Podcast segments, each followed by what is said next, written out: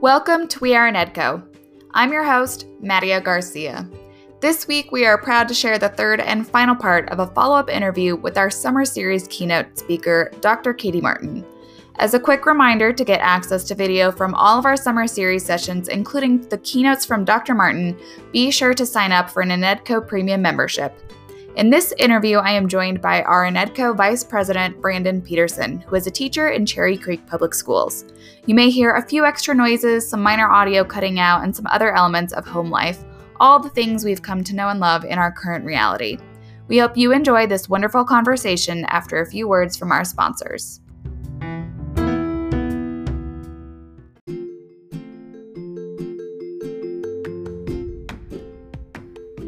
Support for this episode comes from our friends at Pear Deck. One of the reasons we love Pear Deck is because it was founded by educators who have designed the products to support instructional best practices known to improve student outcomes. Pear Deck gives teachers real time insight into student thinking and understanding so they can react as necessary and seize teachable moments. Better yet, Pear Deck's seamless integration with Google Slides and Microsoft PowerPoint make it easy to build interactive presentations that generate 100% student engagement. Great news! Pear Deck is offering our listeners 90 days of premium access for free. Just visit peardeck.com and click Teacher Login to get started.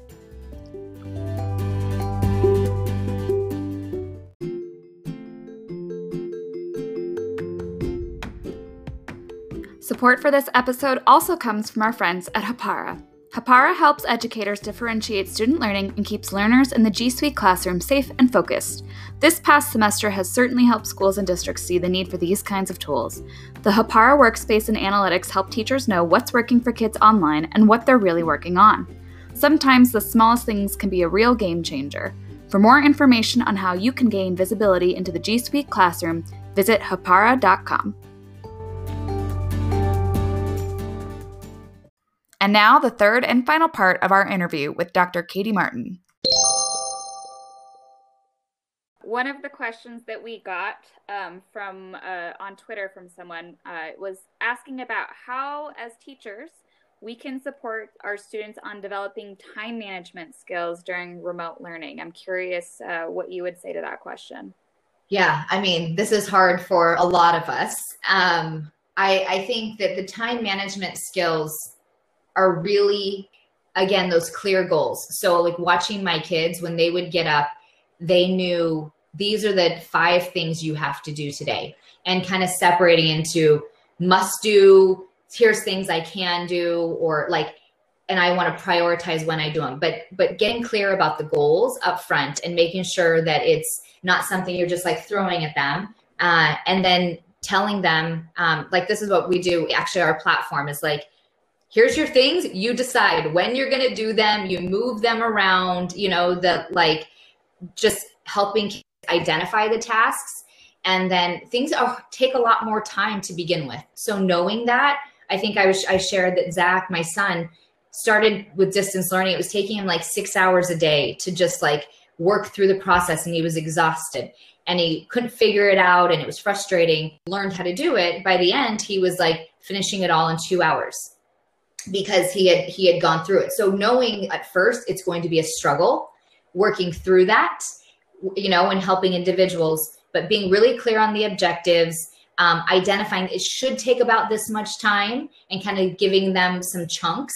Some people like to just get up in the morning and do it all at, once, and some people want to take a little break. But probably giving like three or four options and having kids try them and reflect on them, I think is helpful because the same thing is not going to work for every person.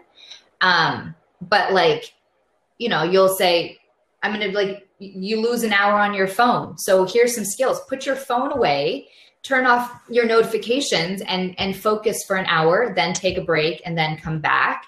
You know, that's a strategy that works for a lot of kids, probably in high school, is that their teachers kind of created the space for them they you know and they're at home and they're like really stimulated in a way that many of the elementary school kids aren't so teaching kids and high schoolers specifically put your phone away keep it out of the room turn off notifications and then just setting consistent work blocks is also a helpful thing Yeah, you uh, another thing you have me thinking about. So, InnEdCO actually started off as a conference called Technology and Education, and we have kind of since rebranded because we recognize that you know tech is not needed for innovation, right? Yeah. Um, but it can help facilitate a lot of sure. that. So, I'm curious about kind of the role you see tech playing and kind of the limits of that role and what we should be thinking about for that piece in particular.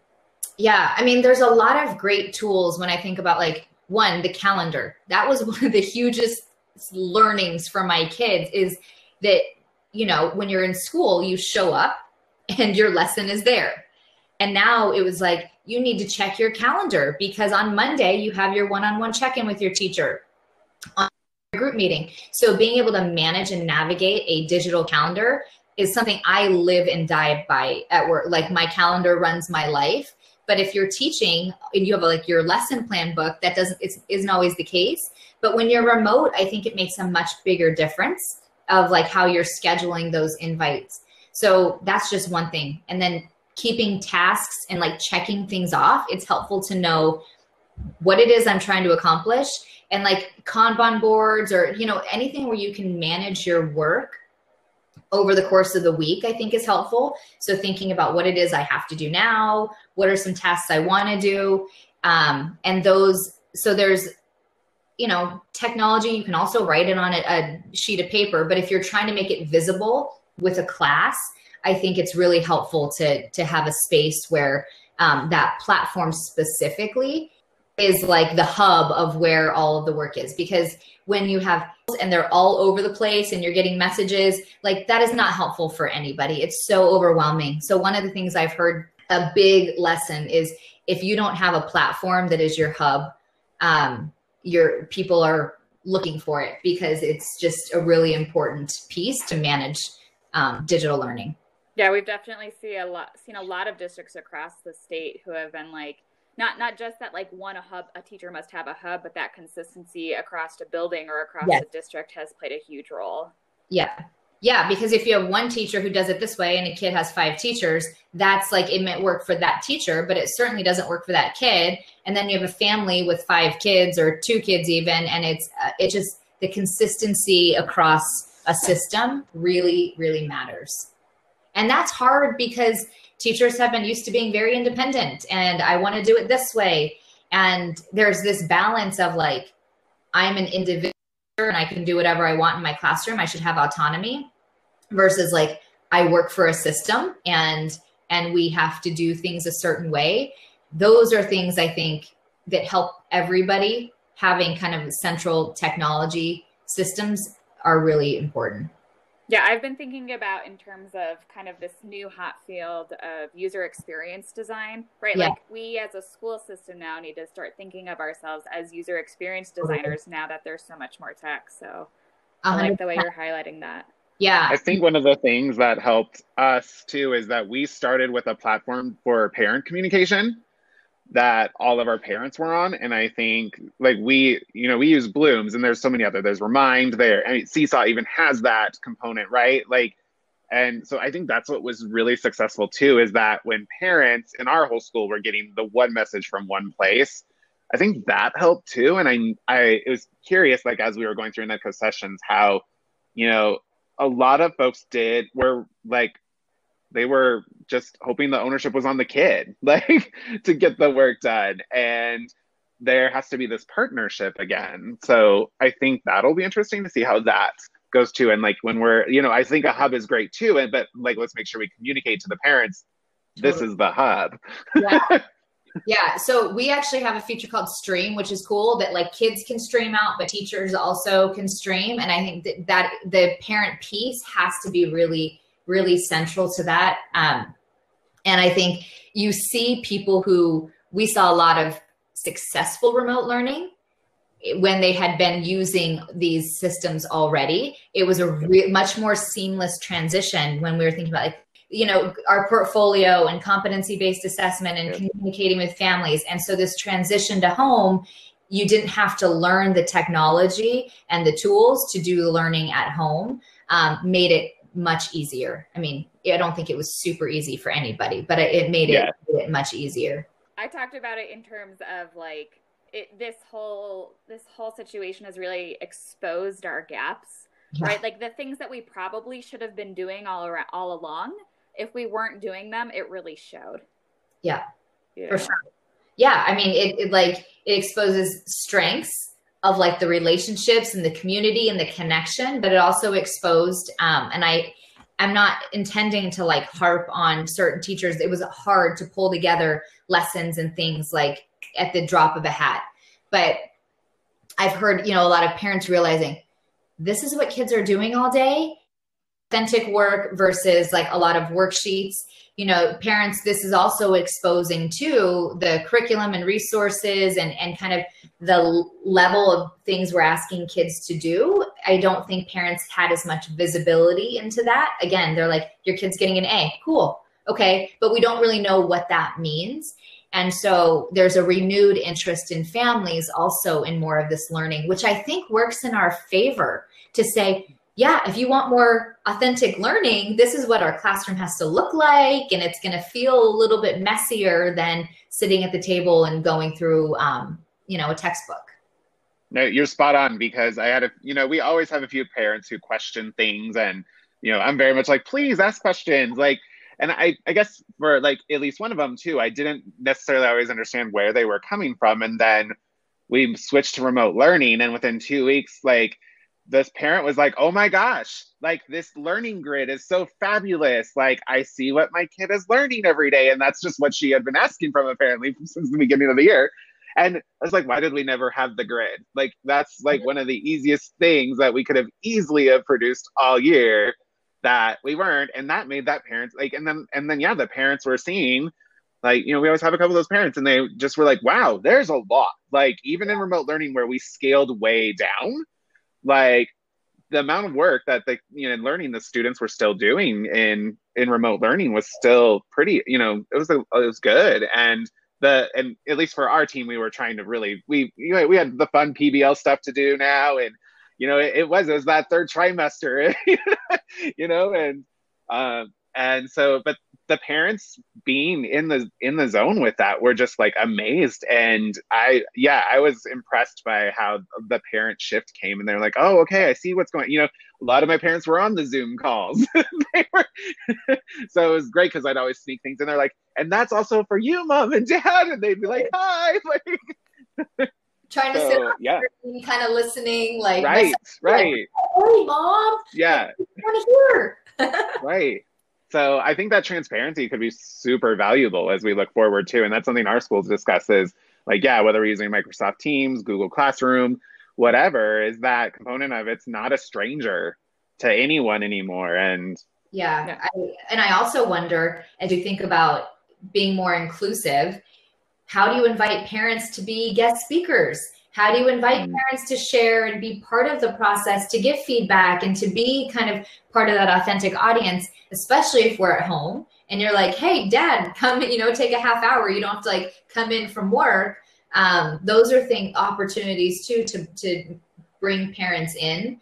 Um, and I know a lot of parents are also busy and working, and it's very hard. So there's this balance of like being transparent, but also making sure that the kids can do things on their own and they're able to be those independent learners and and developing the stamina for that rather than like sitting and being dependent at home because that's when it gets taxing and frustrating on parents right? You have these kids who haven't learned the skills to really learn on their own.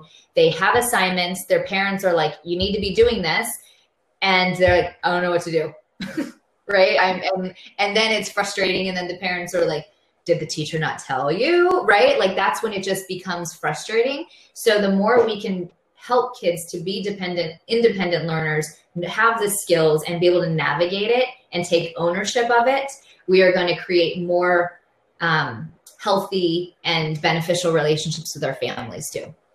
Yeah all of this uh, i will say like if i was a teacher this all sounds like a lot like if i'm new to this this sounds like there's a lot for me to learn I'm curious, even for you or any tips you have, like how you're balancing trying to learn more and prepare, like what for what's next, but also making sure you're recharged because I don't think any of us are anticipating this upcoming school year will be easy. No.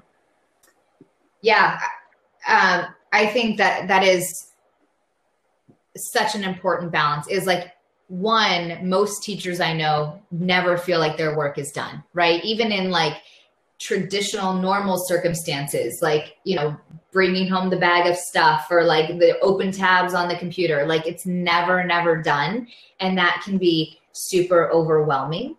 Um, and next year trying to reinvent everything i think it's really important to to know that we don't know it all right? Remember like we can't know it all. We have to bring people in and so bring people together as teams to to help lighten the load. One teacher should not be creating every lesson for all their kids all year long right? Like if you have a fourth grade team across the district or across your school work together to create the learning experiences and the things you want kids to do um, or leverage the technology and resources. I think there's a really um, great opportunity. I am not a fan of just like sitting at the computer and doing all the computer adaptive stuff, but there is a world where a you know a little bit of a time if you have goals as kids you can work you know and you know in some of those computer adaptive programs to build up those foundational skills which i think is a great time to leverage them now rather than every teacher creating every lesson um, so work together with people give yourself a break that you don't know at all and and really make sure that you are setting time away especially when we're home. It feels like work can just go on and on and on. Like shut the computer make sure you're taking time to go and do things for yourself get outside walk. Like um my you know set your work day. Set set your time and and really make sure that you you give yourself space to breathe and to process yeah, I think that's that's great tips. I know a couple of other things that I did want to make sure that I asked uh, during one of your keynotes. You mentioned a book list you would put together, and we alluded to this a little bit before. Where can folks find this, and is there any context or kind of things you want to say about that post? Sure. So I I shared it. Um, with the team, but I also posted it on my blog. So it's at katielmartin.com, just the 10 books. Um, and there's so many books you know but these are ones that i've really leaned on over the last couple months and and read. So again Marc Brackett's permission to feel has been a great book to really just understand feelings and emotions. It's been good for me as a mom but also really good for me thinking about um, how we go forward as educators. Um, innovate inside the box was one by George Couros and katie novak. Um, just you know, if you've read Innovator's Mindset, it's a really great book. For the next one, I got to write the foreword for that book, so it's one that I'm deeply connected to. Uh, but it's just got some great strategies when we think about universal design for learning. That how do we how do we create opportunities and remove barriers, whether it's online, whether it's in person. So lots of great strategies to connect with kids. Um, you know, you mentioned Unleashed by Glennon Doyle. It's a it's just a great book um, she talks just a lot about you know in general woman being a woman and you know finding your yourself. But i think it's also you know i made a i made a lot of connections to being a teacher and an educator and um, just a good a good read. So there's there's 10 10 books on there that um, have influenced me and i certainly recommend all of them. But uh, start start with whatever connects and I, I put a description on each of them as well Great, and we'll be sure to link uh, that in the show notes for this podcast podcast episode, so folks can find it there as well. And then, if folks want to learn more about you, like perhaps you know if they if they've never heard of you before, or they want to follow your work, where would they find you? Uh, easiest way is on social media um, Facebook, Instagram, and Twitter mostly. I'm at Katie Martin EDU. So fairly easy to find. And I have been, my blog, it's almost over five years now that I've been writing pretty consistently. And that's just a place where I have really learned to process. It's my own kind of portfolio of, of work and thinking and evolving, um, evolving thinking. But that's katielmartin.com. So our, our rapid fire, uh, the first one is fill in the blank. Innovation is Oh, innovation is uh, about learning. Okay. One of your fondest memories from your classroom days? Oh, just the smiles of the kiddos. greeting them each day. An app you can't live without. Um, I'm going to say my calendar. my calendar app keeps me on track. It's a good one. Um, so your prediction for the hottest trend of this school year? Ah, uh, I'm going to go with competency-based education. Yeah, that's a good that's a good answer. Uh, and the last one is your favorite non-screen activity. Uh my favorite non-screen activity is going to bar, not the bar, but like bar taking a bar class. It to do for myself and love it. That's awesome. Cool. Uh, Brandon, did you have any other questions you think you wanted to ask before we wrapped up for today? No, I, I say if it's not competency based learning, it's gonna be learner profiles. yes, That's I I you actually have me thinking about um, doing a parent university sort of around like parent profiles. Like we I always say like survey parents and uh, you know, like it has me thinking like parent profiles could be more of a deep look into that instead of just like that surface level, like what does your mom do for a living? And like how could we actually so that we can get them back into the school because parents want to be in school. So you have me thinking a lot about that. So i had to like write that down as a way to be like oh how can we actually take this and merge it in with the parents yeah I, no it's been wonderful. Thank you. It's been so fun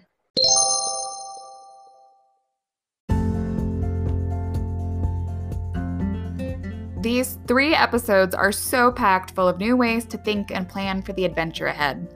As promised, links to Dr. Martin's website and blog post are included in our show notes.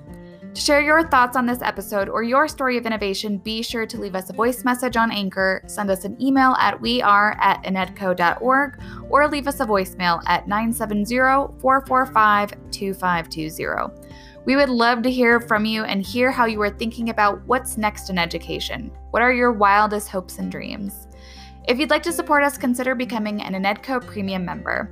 Premium members get access to video presentations from the virtual conference week, future event discounts including InnEdCO 2021, and other exclusive resources. The discount on the conference pays for itself, so this is a great way to stay connected while also supporting the InnEdCO organization. Also, consider following us on Twitter, Facebook, or Instagram to get updates on what we are planning next. We are looking to support local events and get togethers either in person or online to provide what will likely be much needed collaboration and inspiration as we embark on a school year like no other. And if you're interested in being a part of InnEdCO, we are currently accepting applications to join our board of directors. You can find more information by visiting our website and clicking the Get Involved tab. The application is open through July 15th. And before we go, be sure to subscribe wherever you get your podcast so you don't miss out on any future episodes. We'll be back next week and the weeks to come with more interviews with Colorado innovators. Thanks so much for listening and for being the heart of this organization. Together, we are InnEdCO.